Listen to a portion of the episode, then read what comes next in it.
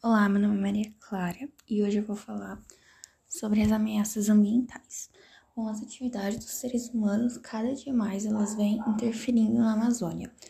Por quê? Porque existem muitos trabalhos ilegais com a Amazônia, como a agropecuária, grandes obras de infraestrutura, a exploração madeireira, a grilagem de terras, o garimpo, a expansão dos assentamentos humanos que geram um impacto enorme na floresta.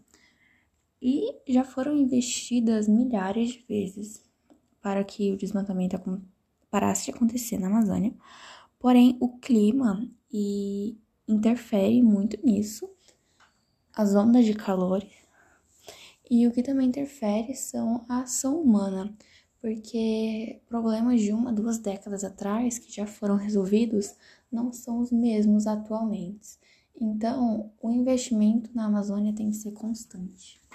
É isso.